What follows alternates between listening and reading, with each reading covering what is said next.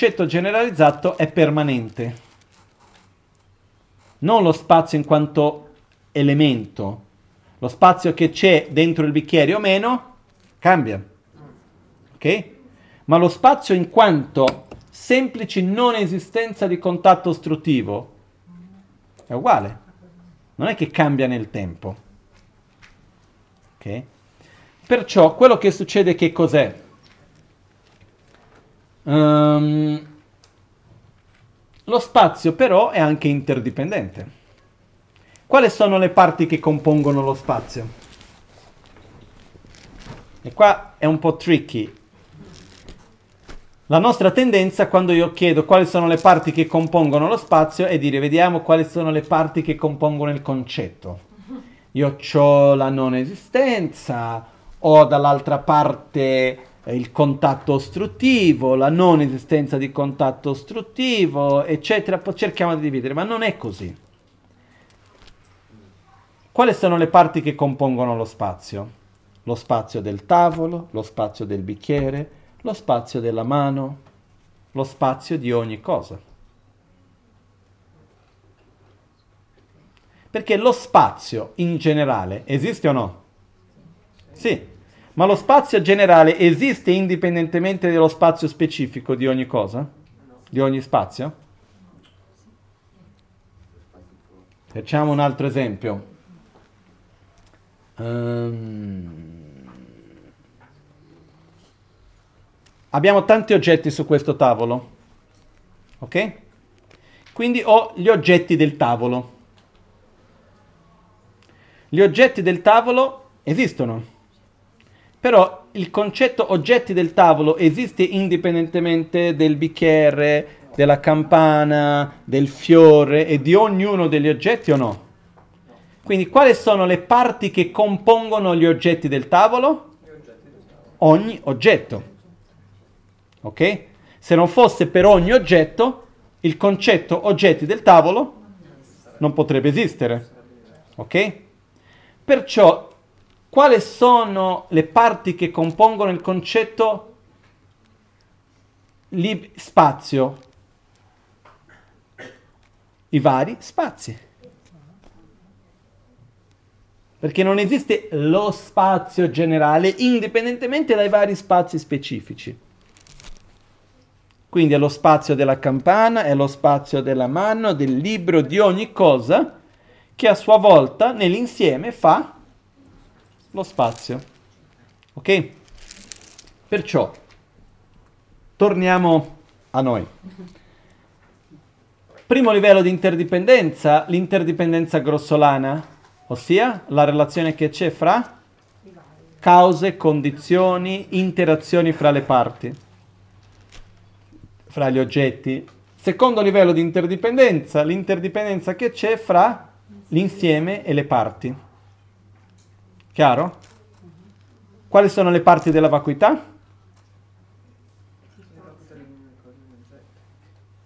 La vacuità del bicchiere, la vacuità della campana, la vacuità del fiore, la vacuità della mano, la vacuità della sensazione, la vacuità della mente, la vacuità di ogni cosa sono le parti della vacuità. La vacuità non esisterebbe senza la vacuità di ogni fenomeno. Ok? Ed è interessante questo perché la vacuità esiste, ma non esiste indipendentemente da ogni parte. Terzo livello di interdipendenza è l'interdipendenza che esiste fra la base di imputazione, che è l'insieme delle parti, la base di imputazione della chiave per uscire dalla sofferenza, qual è? Questi quattro disegnini qua. Adesso che cosa? Dipende qual è il valore che andiamo ad attribuire. Quindi la base di imputazione di un libro quali sono? Le pagine, la copertina, le parole, eccetera. Questo viene chiamato la base di imputazione, sono le parti. Poi abbiamo l'imputazione del nome. L'imputazione del nome è il valore attribuito dall'osservatore il valore attribuito, mette quelle parti insieme e crea una unità. Grande, piccolo, lungo, breve, tavolo, bicchiere, fiore, tutto quello che esiste, esiste nel, tra, per noi tramite un valore che viene attribuito da noi stessi. Ok? Questo è il terzo livello di interdipendenza. E per comprendere il vuoto di esistenza intrinseca è fondamentale comprendere questi tre livelli di interdipendenza. E dobbiamo vederli, rivedere, osservare finché diventa chiaro, ovvio, che qualunque cosa che esiste in quanto un fenomeno materiale, un fenomeno composto, è interdipendente perché si relaziona con tutte le altre parti, interagisce con ogni cosa, e ha una storia dietro e, ed è anche un protagonista nell'esistenza. E a sua volta è composto di parti e ogni parte è stessa, nello stesso modo. E se noi guardassimo il libro, che cos'è il libro?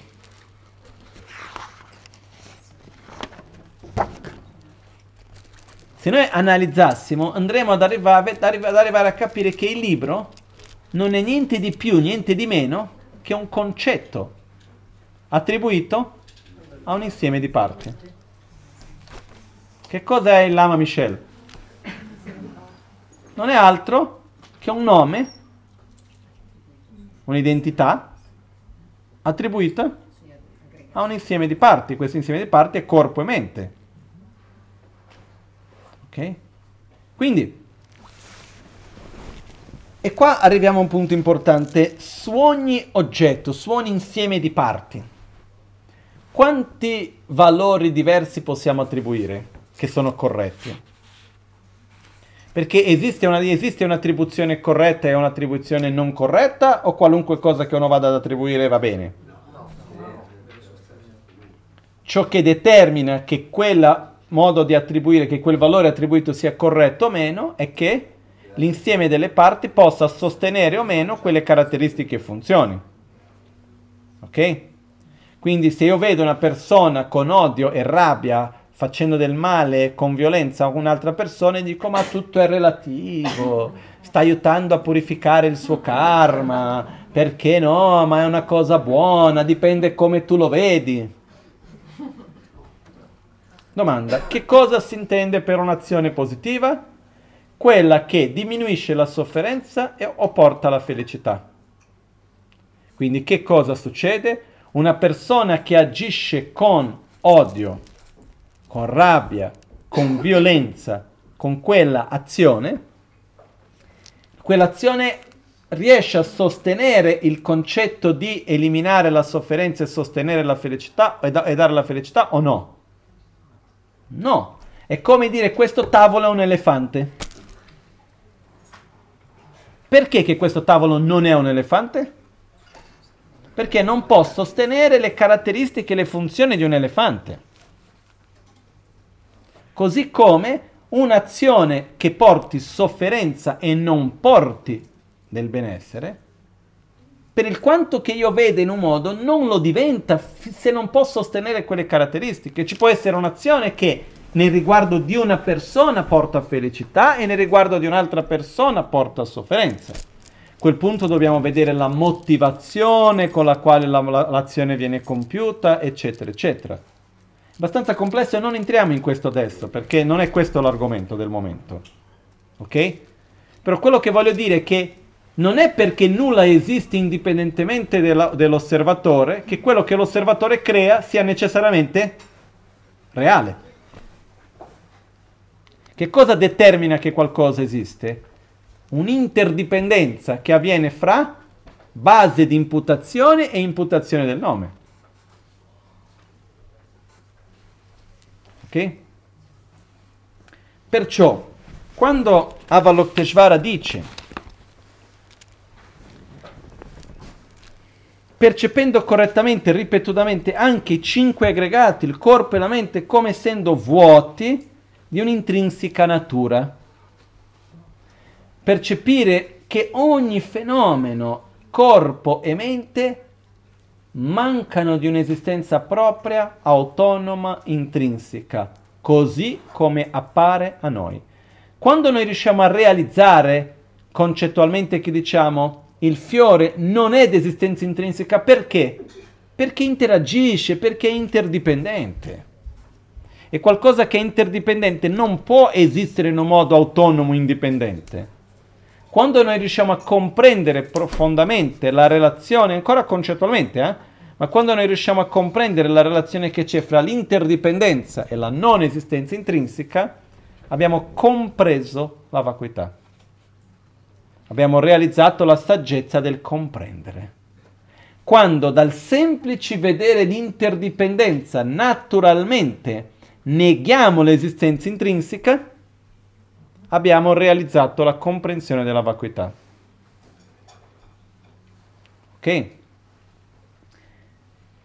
Con questo siamo al secondo livello di realizzazione. Il terzo livello viene chiamata la saggezza della meditazione sulla vacuità. Però fin questi primi due livelli riusciamo a vedere come qualcosa fattibile o no? È possibile.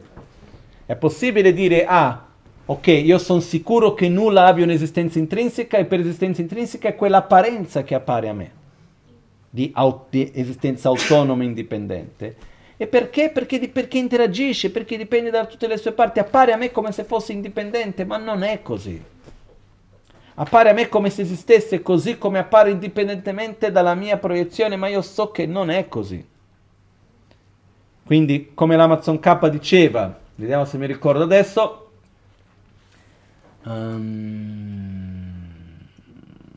teji tende tobe tablabe kanshi korde chunam tamche ki gyunre namya luwa me teshi mikpete kanshi korde chunam tamche ki gyunre namya luwa me tonshi mikpete so kanyi kunshi pa tenye sange gebe lamla shuk kiunkwe kanshik ki kanshi korde kanshi kanshi korde chunam tamche ki kanshi korde chunam tamche ki gyunre namya luwa me tonshi chiunque che veda i fenomeni del samsara e del nirvana le, i fenomeni puri o impuri come essendo um, interdipendenti ossia come essendo inevitabilmente interdipendenti che dipendono da cause e condizioni ok? La legge di, la legge di causa ed effetto come inevitabile nella realtà che percepiamo intorno a noi e la semplice percezione dell'inevitabilità dell'interdipendenza elimina l'oggetto di negazione, ossia l'affermare, l'afferrare dell'esistenza intrinseca, in quel momento sei entrato nel sentiero che compiace ai Buddha. Questo che cosa vuol dire? se dal momento nel quale noi vediamo, osserviamo il fiore, il fiore appare a me come se fosse di esistenza propria, ma io dopo mi metto a osservare l'interdipendenza e osservando l'interdipendenza non riesco a vedere l'interdipendenza del fiore e continuare a percepire il fiore come se fosse un'esistenza propria autonoma. Qual è un esempio di un processo? Ok. Vado più piano, scusate. Ok. No, mi sono totalmente lasciato andare. Quindi, che cosa succede? Quando, se io dal semplice fatto di vedere l'interdipendenza del fiore, naturalmente non riesco più a vedere il fiore come essendo di esistenza intrinseca, per esempio, se io capisco che quello che c'è nello specchio è il riflesso della luce nel mio viso e che io il mio viso in realtà non l'ho mai visto, e dal capire questo, naturalmente io riesco a comprendere che quello che vedo non è il mio viso, a quel punto ho compreso l'aspetto illusorio dello specchio, del, del riflesso del viso nello specchio. Il problema dov'è? Quando io rifletto sull'interdipendenza del fiore e comunque continuo a relazionarmi col fiore come se fosse di esistenza intrinseca. Vuol dire che il mio oggetto di negazione è concettuale.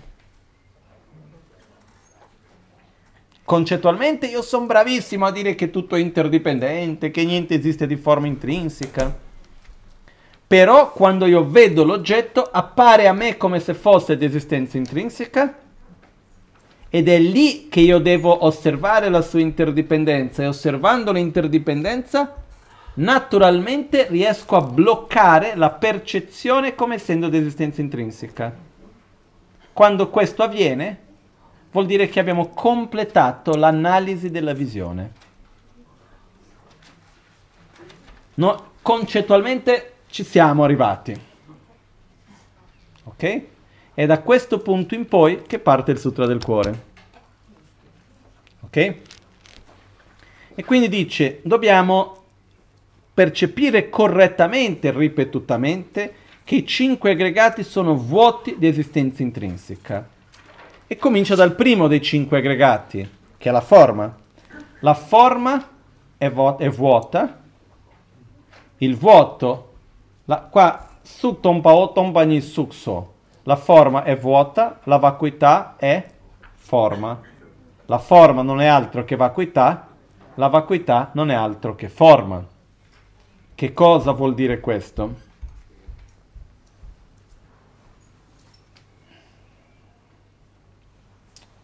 Parliamo del fiore. Il fiore esiste, giusto? E se noi analizziamo, il fiore è vuoto di esistenza intrinseca o no? Sì. Perché cosa succederebbe se il fiore non fosse vuoto di esistenza intrinseca? Sarebbe statico, sempre uguale per tutti, sempre fiore. E non è così. Il fiore dipende dalle sue cause e condizioni, dipende dalle sue parti, dipende dall'osservatore, giusto?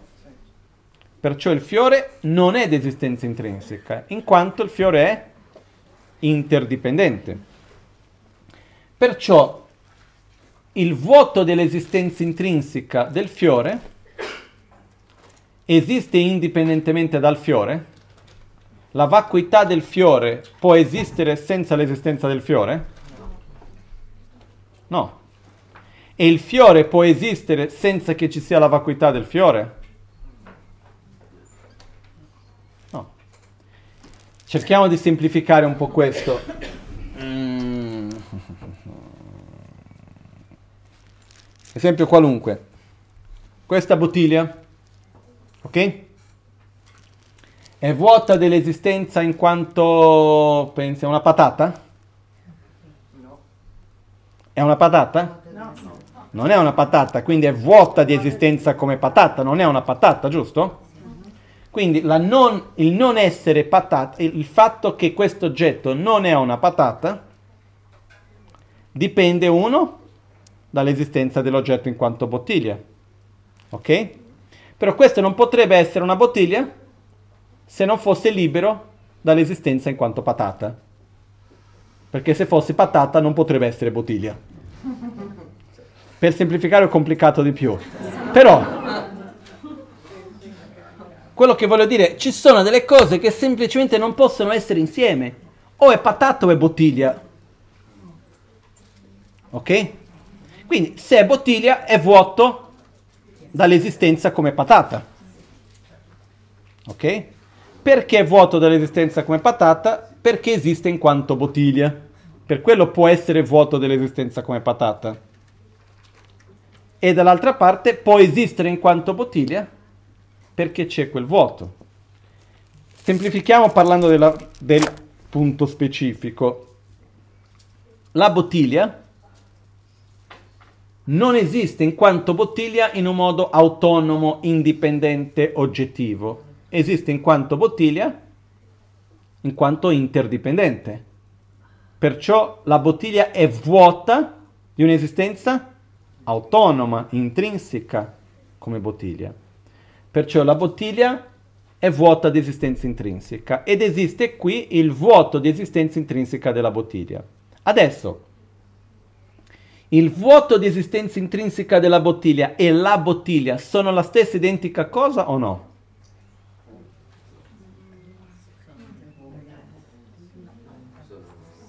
Il vuoto di esistenza intrinseca della bottiglia e la bottiglia sono la stessa cosa? Se io percepisco la bottiglia, percepisco il vuoto di esistenza intrinseca della bottiglia? Se fosse così, tutti gli esseri sarebbero già dei Buddha. Avete visto la bottiglia? Avete realizzato già la vacuità della bottiglia? Semplice. Ok? Il vuoto di esistenza intrinseca della bottiglia può esistere indipendentemente dalla bottiglia? No. Il, la bottiglia può esistere indipendentemente dal vuoto di esistenza intrinseca di se stessa? Neanche. Però una cosa è una cosa, un'altra cosa è un'altra cosa. In tibetano viene chiamato nuovo ciclo dok patate.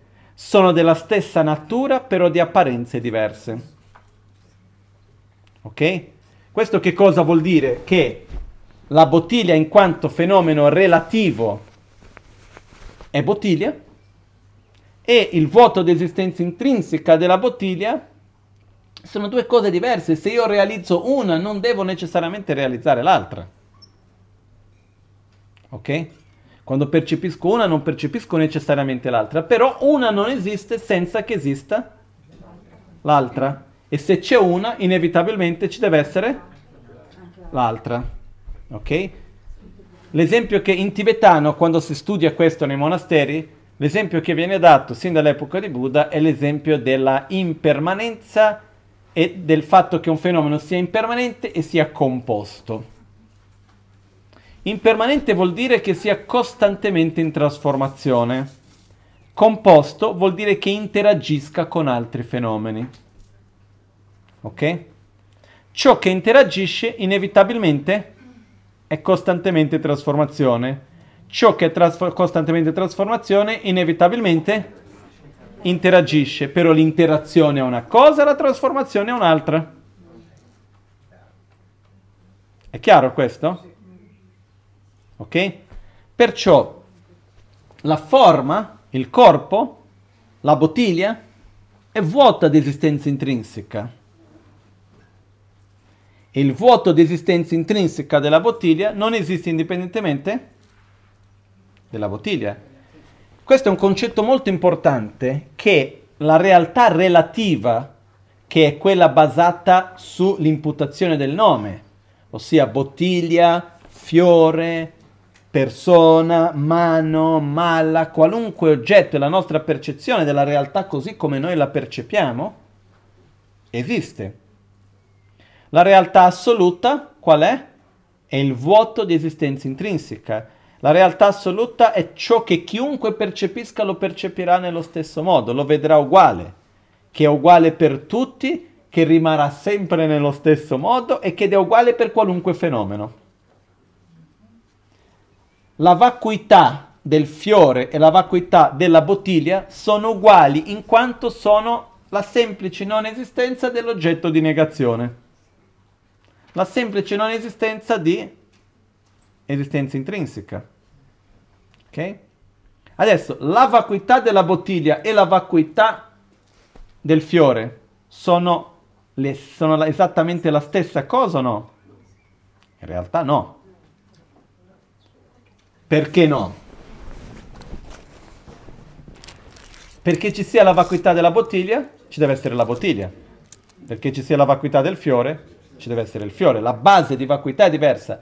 Adesso in quanto vacuità è lo stesso. Ok? È come se io prendo i tre fiori e dico in quanto fiori sono tutti e tre uguali in quanto fiori? Sì. Questo fa di loro tre identici? No. Ok? Sono uguali in quanto fiore. La vacuità della bottiglia e la vacuità del fiore sono uguali in quanto vacuità.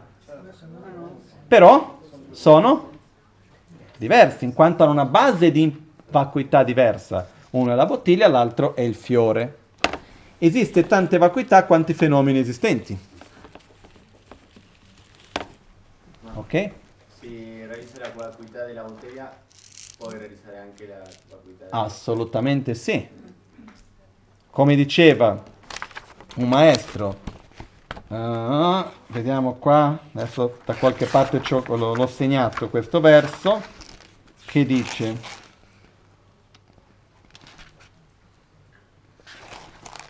Chigitabu kain bategni kungitabu, chigitoni kain bategni kungitonio, qualcosa del genere, che dice quando realizzi il, mo- il modo di una cosa realizzi quella di tutti, quando realizzi la vacuità di uno realizzi la vacuità di tutti. Ok? Sì e no. Vuol dire che quando hai realizzato la vacuità della bottiglia, guardi il fiore e riesci a percepire la vacuità del fiore. E così per ogni fenomeno. Ok? Però adesso, cosa succede qua? Torniamo un attimino al testo.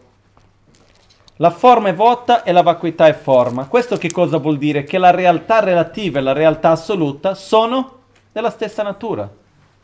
Non sono due cose parallele, separate, la vacuità non è altro che forma, la forma non è altro che vacuità. Questo che cosa vuol dire? Che la bottiglia non esiste indipendentemente del vuoto di esistenza intrinseca della bottiglia e il vuoto di esistenza intrinseca della bottiglia non esiste indipendentemente della bottiglia stessa. È chiaro questo? Perciò, questo per il quanto possa sembrare magari ovvio, come stiamo vedendo adesso, è uno dei punti di errore riguardo la vacuità per, per secoli e secoli di diversi maestri e praticanti. Uno dei punti di dibattiti e di errore è quello di vedere la realtà relativa e assoluta come due cose totalmente separate e non connesse. E ogni tanto si sente qualche commentario, no perché nell'assoluto. L'assoluto non è altro che un aspetto diverso del relativo. Il relativo non è altro che un aspetto diverso dell'assoluto. Che in realtà la divisione fra relativo e assoluto non è altro che una manifestazione della nostra ignoranza. Lo stato di Buddha è di trascendere questa dualità. Poi parleremo più di questo domani. Però, quello che accade che cos'è qui?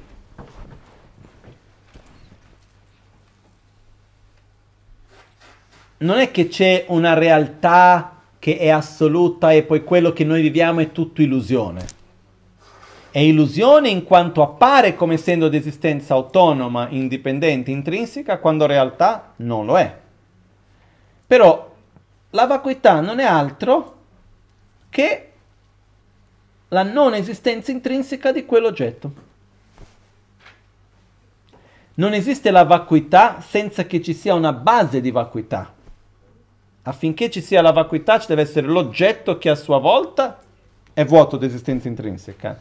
Si può anche arrivare a meditare, a realizzare la vacuità della vacuità stessa. Questo è possibile, ma a quel punto la base qual è? È il vuoto di esistenza intrinseca del vuoto di esistenza intrinseca stesso. Questo è possibile. Però c'è sempre una base di vacuità, c'è sempre un qualcosa che è vuoto di esistenza intrinseca. Non c'è il vuoto di esistenza intrinseca in sé per sé in un modo autonomo e indipendente. Anche il vuoto di esistenza intrinseca è interdipendente. Perciò, quello che accade è che la forma non è altro che vacuità, la vacuità non è altro che forma. Perciò la realtà che noi percepiamo con i nostri occhi, udito, eccetera, esiste. E quando realizziamo che questa realtà non esiste in un modo così come appare a noi, non vuol dire che la realtà non esista. Perché uno dei pericoli è cadere nel nichilismo. Tutto è della natura di vacuità, nulla esiste. E quindi qua Avalokiteshvara mette con molta chiarezza quando dice la forma è vacuità, la vacuità è forma. La vacuità non è altro che forma, la forma non è altro che vacuità qua ho detto invertito, però questo è il punto fondamentale nel quale si parla nello stesso modo. La sensazione è vuota, la vacuità è sensazione, la sensazione non è altro che vacuità, la vacuità non è altro che sensazione. Così via va anche per il discernimento, per i fattori composizionali, per la coscienza, per la bottiglia, per il fiore, per la campana, per il suono, per qualunque cosa che esista. Non lo so, si riesce a comprendere il fatto che l'oggetto, in quanto oggetto relativo, perché dipende dall'osservatore, e la mancanza di esistenza intrinseca di quell'oggetto siano della stessa natura? Perché se c'è uno c'è l'altro, se non c'è uno non c'è l'altro. Però se realizzo uno non vuol dire che necessariamente realizzo l'altro. Ok? Ci siamo? Perfetto. Quindi, e in questa parte qua conclude la parte nel quale Avalokiteshvara spiega la parte del sentiero di preparazione, accumulazione e preparazione. E nel testo troveremo diverse volte nel quale viene detto Shariputra. Quando Avalokiteshvara dice oh Shariputra vuol dire che è passato alla prossima spiegazione. Ok? Quindi qua, in questa parte qua, finisce dove spiega quello che viene chiamato il, la parte del, um, come si dice, il sentiero della uh, e preparazione, che è la realizzazione ancora a livello concettuale della vacuità. Questo è quando nello stadio di con- dell'accumulazione è quando dopo aver compreso il vuoto di esistenza intrinseca uno riesce a meditare nel vuoto di esistenza intrinseca e rimanere con la mente unidirezionata sul vuoto di esistenza intrinseca, senza distrazione e senza torpore mentale o agitazione mentale, ossia raggiunge lo stato di shamata, shamata o calma dimorante, shine, viene chiamato in tibetano, sul vuoto di esistenza intrinseca, questo avviene nello stadio di, pre- nel stadio di accumulazione. Quando in questa meditazione, per esempio, osservo il fiore, ok? Osservo il fiore, lascio che il fiore appaia a me come se fosse di esistenza intrinseca, il mio modo naturale di percepirlo. Quando c'è quell'apparenza come se fosse di esistenza intrinseca, a- vado ad applicare l'analisi che dico questo non è così perché il fiore è interdipendente. Osservo l'interdipendenza del fiore e di conseguenza taglio quella percezione, quell'aggrapparsi come essendo di esistenza intrinseca. Quando vado a negare quell'esistenza intrinseca, rimango a meditare su quello stato. Prima mi concentro unidirezionalmente su quello, poi dopo una piccola parte della mente continua, comincia ad analizzarlo e quindi ritorna ad osservare la sua interdipendenza, come mai essendo interdipendente non può essere di esistenza intrinseca, eccetera.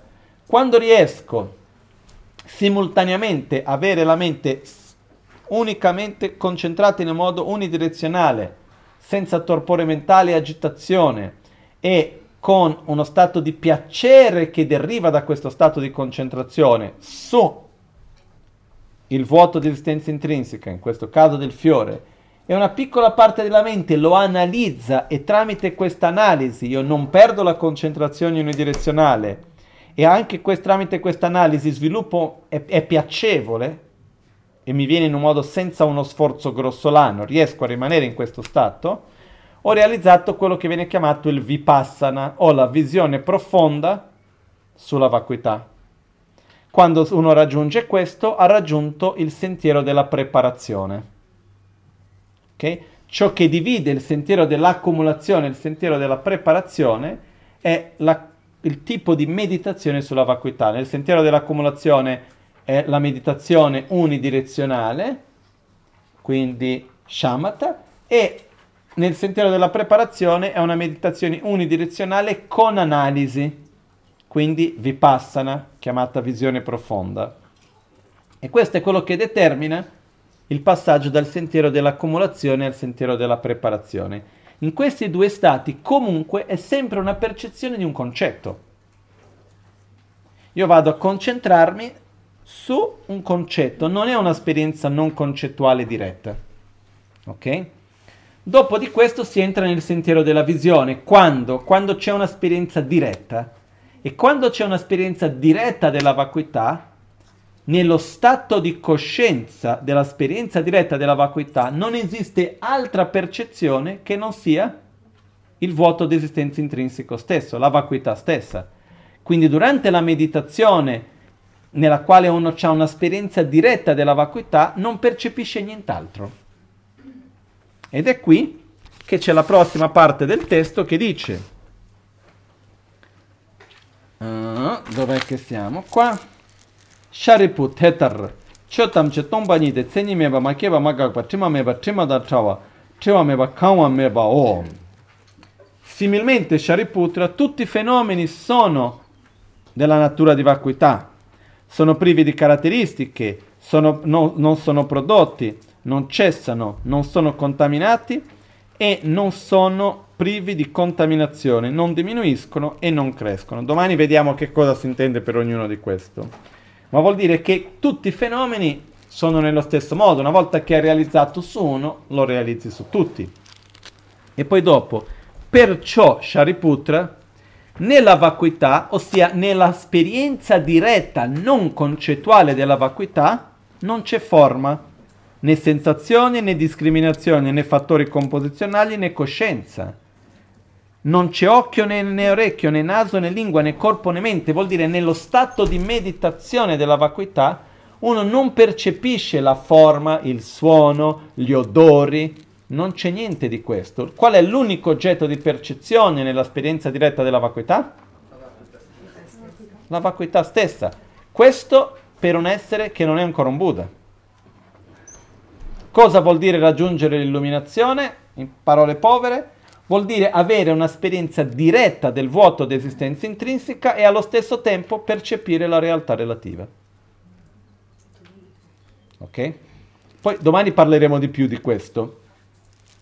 Quindi nella parte che dice qua, similmente Shariputra fa riferimento all'entrare nel sentiero della visione e nella parte ancora perciò Shariputra entra nel sentiero della familiarizzazione o il sentiero della meditazione. Quindi dice, perciò Shariputra, nella vacuità, quindi nell'esperienza diretta della vacuità, non c'è forma né sensazione né discriminazione né fattori composizionali né coscienza. Non c'è occhio né orecchio né naso né lingua né corpo né mente. Non ci sono forme visive né suoni né odori né sapori né oggetti tangibili né fenomeni e neppure il costituente dell'occhio e così via, fino all'includere il costituente della mente e il costituente della coscienza mentale. Questo che cosa vuol dire? Stiamo parlando dei reami di esistenza, che vengono chiamati 18, il, i 18 reami di esistenza, che sono i nostri sensi, gli oggetti dei sensi e le coscienze sensoriali. 6, 12, 18. 6 per 3, 18. I 18 reami di esistenza sono i sei oggetti, forma, suono, odore, uh, tatto, gusto e oggetti mentali, immagini mentali. Abbiamo i sei sensi, quindi l'occhio, naso, bocca, eccetera, e il senso della mente. E abbiamo le sei coscienze. Ok? Ciò che esiste all'interno di questi 18 vengono chiamati 18 reami ok? Kamchopke, che è il modo per descrivere un po' tutti i fenomeni. Qualunque cosa che esiste, esiste all'interno di questi 18 reami. E così continua, non c'è ignoranza, non c'è estinzione dell'ignoranza, fino ad includere anche vecchiaia, vecchiaia e morte ed estinzione della vecchiaia e della morte. Qua stiamo parlando dei 12 anelli.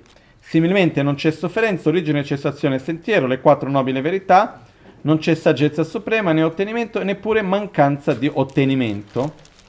Qua si conclude la parte che fa riferimento al sentiero della meditazione e poi arriva la parte del sentiero del non più imparare e come vediamo c'è un'altra volta che dice perciò Shariputra. Ogni volta che lui nomina Shariputra in realtà sta passando una nuova spiegazione. Ok? Perciò vediamo la prima volta che ha detto Shariputra agli inizi ha spiegato il sentiero dell'accumulazione della preparazione, la seconda volta similmente Shariputra ha spiegato il sentiero della visione, poi quando dice perciò Shariputra nella vacuità non c'è forma, sentiero della meditazione, e poi dopo dice perciò Shariputra non c'è, poiché non c'è ottenimento, il bodhisattva si basano e dimorano nella perfezione della saggezza. Le loro menti senza più oscur- os- oscurazioni e senza paura. Qua la spiegazione del sentiero del non più imparare. Ok? E poi dopo viene spiegato il modo in cui tutti i Buddha hanno raggiunto l'illuminazione tramite questi cinque sentieri.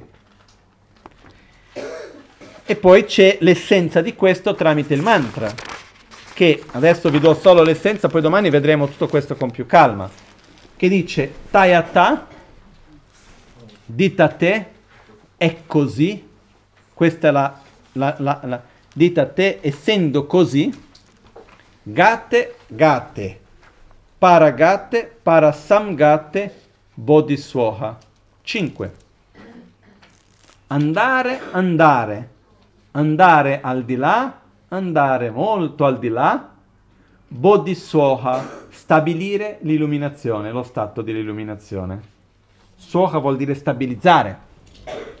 Andare, andare, andare dallo stato della visione totalmente, diciamo, nel samsara, il primo andare è andare dove?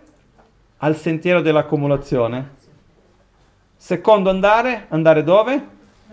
Al sentiero della preparazione. Poi dopo dice paragate, quindi che paragate noi andiamo quale? Andare oltre della visione. Perché viene detto andare oltre? Oltre cosa? Oltre il samsara. Perché quando si esce dal samsara si elimina la ignoranza. Ok? Andare ben oltre. Parasamgate. Ben oltre vuol dire in questo caso andare ben oltre la ignoranza e, e l'impronte della ignoranza. E quindi qua entriamo nel sentiero della meditazione. Bodhi, che è lo stato illuminato, Soha viene stabilizzato. Sentiero del non più imparare. Ok? Quindi il mantra Gatte Gatte Paragatayata, il Tayata porta prima di tutto è così, dita a te, è così. Quindi che cosa vuol dire questo? La vera natura è così. Quindi che cos'è? Il vuoto di esistenza intrinseca. Andare, andare, andare oltre, andare ben oltre, stabilire l'illuminazione, stabilizzare l'illuminazione, che è l'essenza del sentiero verso l'illuminazione, perché ciò che determina i passaggi è lo sviluppo della saggezza, della comprensione della natura ultima dei fenomeni. Ok? Quindi l'essenza di questo mantra che cosa ci porta? Tayata è così, ditate è, è così, quindi che cosa vuol dire? La natura dei fenomeni, il vuoto di esistenza intrinseca, andato, andato, andato oltre, andato ben oltre, andare, andare, andare oltre, andare ben oltre, stabilizzare l'illuminazione. Soha vuol dire stabilizzare. Soha vuol dire stabilizzare. Ok? Può anche poi anche essere tradotto che così sia. In questo caso è stabilizzare. E quindi questo è il significato del mantra. Che in altre parole che cosa vuol dire? Tutti i fenomeni sono vuoti di esistenza intrinseca. Dobbiamo comprenderlo a livello concettuale, approfondire la familiarità con questo concetto, ottenere un'esperienza diretta familiarizzarsi con l'esperienza diretta e trascendere la dualità di realtà relativa e assoluta e percepire in ogni momento i fenomeni nella loro interdipendenza senza avere più un'apparenza di esistenza intrinseca. E quindi costantemente la percezione dell'interdipendenza fra tutti i fenomeni. Ok? Perciò tayata, la natura dei fenomeni, gatte, andare,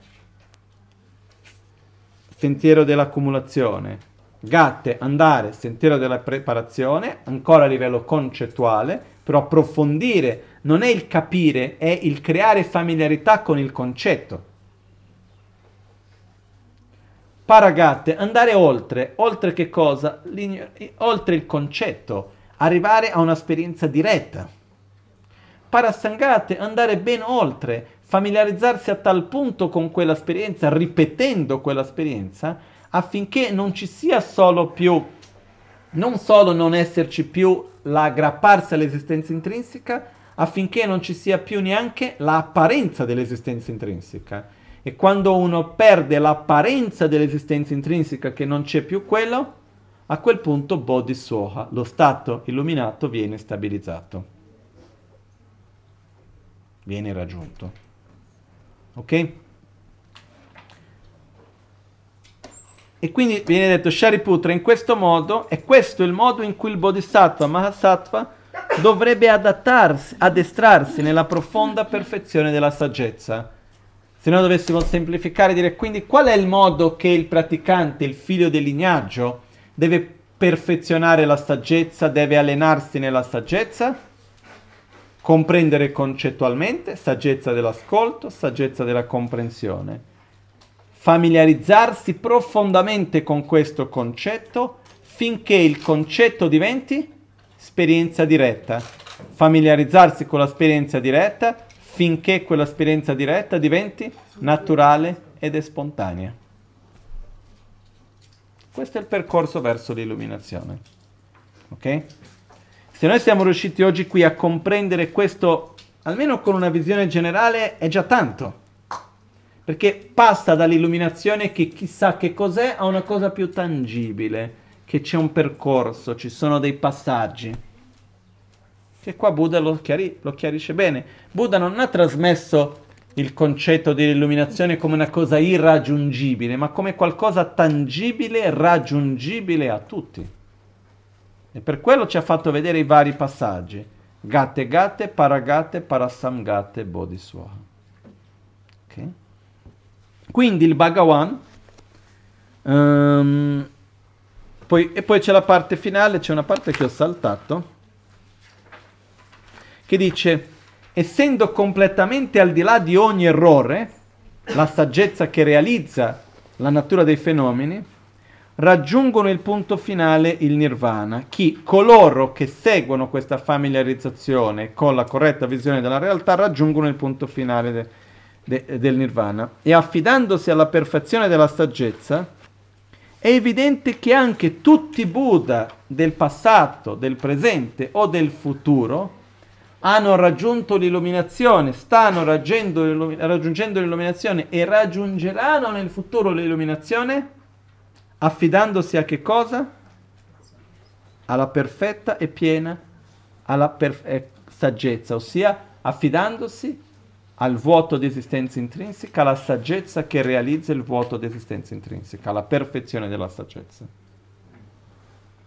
Non è che ci sono dei segreti in più, non è che ci sono dei misteri da svelare in più, quello che c'è è da realizzare. Gatte gatte, paragatte, parasamgatte, bodhiswaha. Quindi perfezionare, andare oltre che un livello concettuale a un livello non concettuale. Quindi con questo abbiamo una visione generale del Sutra del Cuore. Ok? Volevo concludere per oggi. Domani riprenderemo quest'altro passaggio del Sutra del Cuore e vedremo un pochettino meglio il significato delle altre parti. Quindi io volevo adesso recitare una volta ancora reciterò una volta ancora il Sutra del Cuore e lo leggerò io una volta ancora in italiano. E cercate come oggi all'inizio di ascoltare come essendo un racconto. Però questa volta non è un racconto qualunque, un racconto che ha un significato diverso e che noi abbiamo la fortuna di essere nella presenza di Avalokiteshvara, di Shariputra e di Buddha tramite le loro parole e di ricevere le istruzioni che sono state date alla loro epoca anche a noi oggi qui. Ok? E volevo dedicare oggi tutti i meriti qui generati, l'energia positiva che noi abbiamo accumulato oggi, volevo dedicare specialmente alla Rossana, che è venuta a mancare oggi. Oggi, dopo nella pausa pranzo, sono andato a trovarla, eccetera e per varie ragioni che adesso non viene al caso stare a spiegare ogni cosa. Oggi, verso fra un po', verso più tardi, il suo corpo verrà portato qui al centro, dove rimarrà finché andrà per essere cremato. Ok? Questa era sia la sua volontà e anche per ragioni tecniche non può stare nella casa sua, quindi alla fine è meglio in questo modo per tante ragioni. La ragione tecnica è semplicemente che se uno qua adesso si mette a pensare chissà che cosa, visto che oggi è sabato, una persona che muore di sabato non può essere cremata prima di martedì. Per, per i tempi della burocrazia. Tutto lì. E quindi che va benissimo, per noi è meglio ancora, eh? E quello che succede è che la casa dove lei è venuta a mancare è una vecchia casa con un vecchio impianto elettrico, non si può attaccare la cella frigo per tenere il corpo. Quindi c'è un problema tecnico. E visto che era la volontà sua, la volontà del suo marito, anche di tenerla qui al centro in modo che facciamo le preghiere, possiamo fare i saluti, eccetera, eccetera, oggi il corpo verrà portato qua. Per questa ragione anche per permettere che domani chi vuole stare a fare le preghiere, eccetera, qua nel Gompa, faremo gli insegnamenti nella sala su. Ok? Questa è una cosa pratica da organizzare per domani solo. Quindi comunque dopo adesso organizzeremo alla fine degli insegnamenti questo. Però questa è una cosa pratica. Comunque per la dedicazione volevo dedicare i meriti, l'energia positiva che abbiamo generato qui oggi, specialmente per Rosanna, perché abbia chiarezza in questo momento e che possa nel bardo direzionarsi per una rinascita di pace, in un modo che lei possa trovarsi in pace, che possa trovare e seguire un percorso per una rinascita che gli permetta di crescere ancora di più e di avvicinarsi sempre di più allo stato di pace e dell'illuminazione stessa. Ok?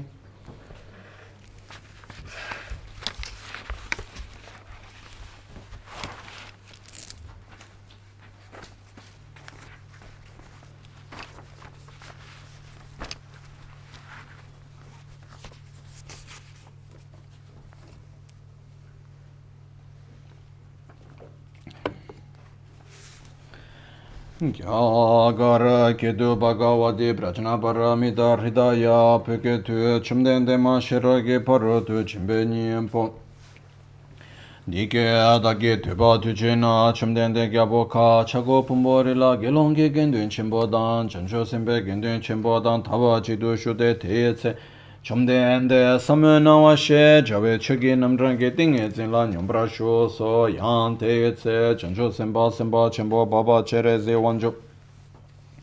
Shiragi paru tu chimpa samo cheba nila nambar ta shin pumbo ngabo teta la yang rang shingi tomba nambar tau tene sangye gi tu tsedan denpa sharipu chancho senpa senpa chenpo baba chere zi wanjo la. Dike che me so rige po kan la la shera ge paro tu jimba samo cheba chebar deba te jitar labar cha. Dike che me pa dan janjo semba semba chenpo baba chere ze wanjo ge tsedan denba shara tate po la dike che me so. Shari e po rige po an rige po mo kan la la shera ge paro tu jimba samo cheba chebar deba te didar nambar tawar cha te. Pumbo nga po deda kya rang shingi tomba nambara yanda bar che su tao.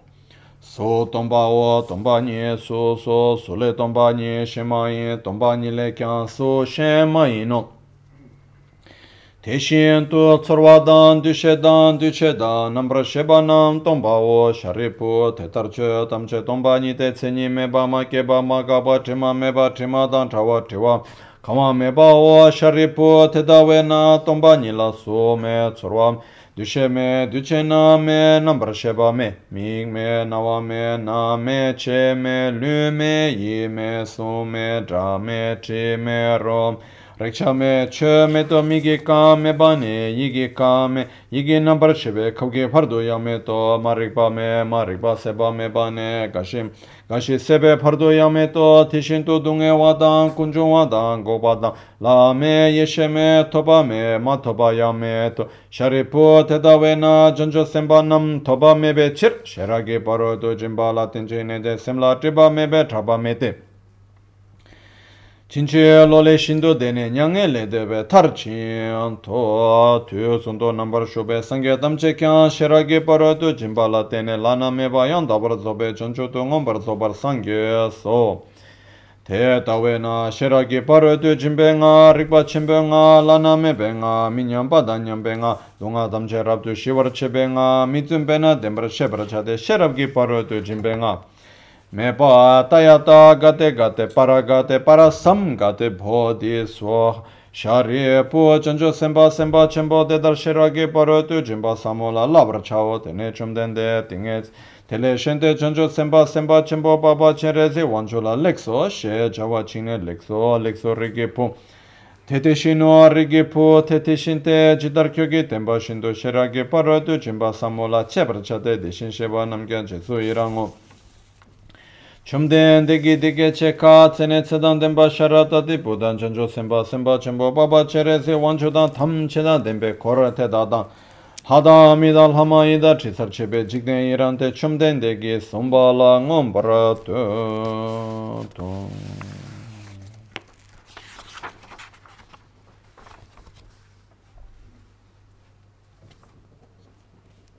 lo leggerò adesso in italiano. Immaginate di ascoltare questo non più come un racconto, ma come se stessimo effettivamente alla presenza di Buddha insieme con Shariputra e Avalokiteshvara che ci spiegano questo, che ci danno questa chiave per il percorso verso l'illuminazione. In sanscrito, Bhagavati Prajna Paramita Hridaya in tibetano Chomdendema Sheragiparato Chimpe Nyingpo. In italiano Bhagavati, l'essenza della saggezza della perfezione. L'essenza della perfezione della saggezza. Così una volta udì. Il Bhagawan dimorava a Rajgir, sulla montagna Picco degli Avvoltoi, assieme a un vasto sangha di monaci a un grande sangha monastico e a un grande sangha di bodhisattva. In quell'occasione il Bhagawan era assorbito nel samadhi sulle categorie dei fenomeni, chiamato percezioni profonda. Contemporaneamente il Bodhisattva Mahasattva Arya Avalokiteshvara stava applicandosi proprio nella pratica della profonda perfezione della saggezza e vide anche i cinque aggregati come vuoti di un'intrinseca natura. Poi, tramite il potere del Buddha, il venerabile Shariputra così disse al Bodhisattva Mahasattva Arya Avalokiteshvara. Come deve addestrarsi ogni figlio del lignaggio che desideri impegnarsi nella pratica della profonda perfezione della saggezza? Così egli parlò, e il Bodhisattva Mahasattva Arya Avalokiteshvara rispose allora al venerabile figlio di Shradvati. Shariputra, ogni figlio o figlia del lignaggio che desideri impegnarsi nella pratica della profonda perfezione della saggezza, dovrebbe applicarsi in essa nel seguente modo, percependo correttamente e ripetutamente anche i cinque aggregati come vuoti di un'intrinseca natura. La forma è vuota e la vacuità è forma. La vacuità non è altro che forma e la forma non è altro che vacuità. Allo stesso modo sono vuoti sensazioni, discriminazioni, fattori di composizione e coscienza. Similmente, Shariputra, tutti i fenomeni sono vacuità, sono privi di caratteristiche, non sono prodotti e non cessano, non sono contaminati e non sono privi di contaminazione non diminuiscono e non crescono. Perciò Shariputra, nella vacuità non c'è forma, né sensazione, né discriminazione, né fattore di composizione, né coscienza. Non c'è occhio, né orecchio, né naso, né lingua, né corpo, né mente. Non ci sono forme visive, né suoni, né odori, né sapori, né oggetti tangibili, né fenomeni. E neppure il costituente dell'occhio e così via, fino ad includere il costituente della mente e il costituente della coscienza mentale. Non c'è ignoranza né estinzione dell'ignoranza, fino ad includere anche vecchiaia e morte, ed estinzione della vecchiaia e della morte. Similmente non c'è sofferenza, origine, cessazione e sentiero. Non c'è saggezza suprema né ottenimenti, e neppure mancanza di ottenimenti. Perciò, Shariputra, poiché non c'è ottenimento, i bodhisattva si basano e dimorano nella perfezione della saggezza, le loro menti senza più ostruzioni e senza paura. Essendo completamente andati al di là di ogni errore, raggiungono il punto finale, il nirvana e affidandosi alla perfezione della saggezza, è evidente che anche tutti i Buddha dimoranti nei tre tempi si sono completamente risvegliati, all'insorpassabile, perfetta e piena illuminazione. Perciò il mantra della perfezione della saggezza, il mantra della grande conoscenza, il mantra insorpassabile, il mantra uguale a ciò che non ne ha uguali, il mantra che pacifica completamente tutte le sofferenze. Dal momento che non è falso, deve, dovrebbe essere conosciuto come vero. Si proclama il mantra della perfezione della saggezza. Tayata, gate gate, paragate, parasamgate, bodhi swaha. La vera natura, andare, andare, andare oltre, andare ben oltre. Lo stato, lo stato dell'illuminazione viene stabilizzato. Shariputra è in questo modo che il Bodhisattva Mahasattva dovrebbe addestrarsi nella profonda perfezione della saggezza. Quindi il Bhagavan riemerse da quel samadhi e elogiò il Bodhisattva Mahasattva Arya Valokteshvara dicendo Ben detto, ben detto, figlio del lignaggio, è proprio così, è proprio così. Si dovrebbe praticare la perfezione della saggezza proprio come tu hai mostrato. Ne gioiscono perfino i Tathagata. Quando il Bhagavan ebbe così parlato, il venerabile figlio di Shradvati, il Bodhisattva Mahasattva Arya Avalokteshvara, l'intera assemblea attorno a loro, assieme al mondo degli dei, uomini, semidei e Gandharva, esultarono e porsero alte lodi alla parola del Bhagavan.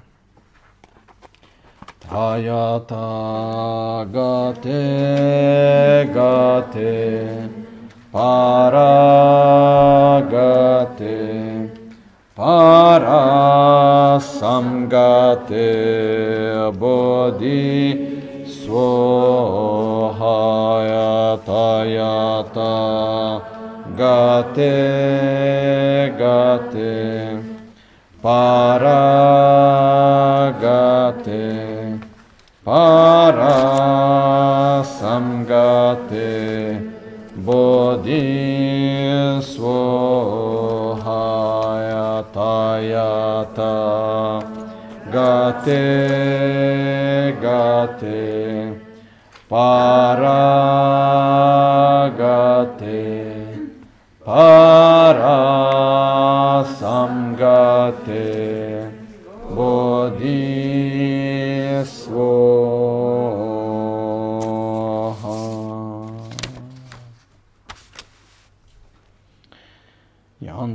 tawa rinpoche ke panan ke gyurchi. Che pagnam parme payam conne conto pelwarsho possa la preziosa corretta visione della realtà che non è ancora nata sorgere e crescere possa quella che è già nata non degenerare e crescere sempre di più. Jetsun lame kutse rapten chi nam kartin le chochur ge padam lo san tempe drume sasum ki drove munsel tatu ne. Nimo dele tsendele, nime kuyan delekshi, ninsen taktu delekpe, kuncho sumke jingelo, Kuncho sumke ngodrup sol, kuncho sumke trascishu. All'alba o al tramonto, di notte o durante il giorno, possano i tre gioielli concederci le loro benedizioni, possano aiutarci ad ottenere tutte le realizzazioni e cospargere il sentiero della nostra vita con molti segni di buon auspicio at dawn or dusk, at night or midday. May the three jewels grant us their blessings. May they help us to achieve all realizations and sprinkle the path of our lives with various signs of auspiciousness. Ripetete dopo di me. Sem Chö Sudro. Sem Chö Sudro. Chö Lam Tudro. Chö Lam Tudro. Lam La Parce. Lam La Parce. Mi Omar Shom. Mi Omar Shom possa la mente diventare il Dharma, Possa diventare il Dharma diventare il sentiero. Possa il sentiero essere libero da ogni interferenza. essere libero da ogni interferenza. May the mind become the Dharma. May the mind become. May the Dharma become the path. May the Dharma become the path. May the path be free from interferences. May the path be free from interferences. Om Mani Padme Hum. Om Mani Padme Hum. Om Mani Padme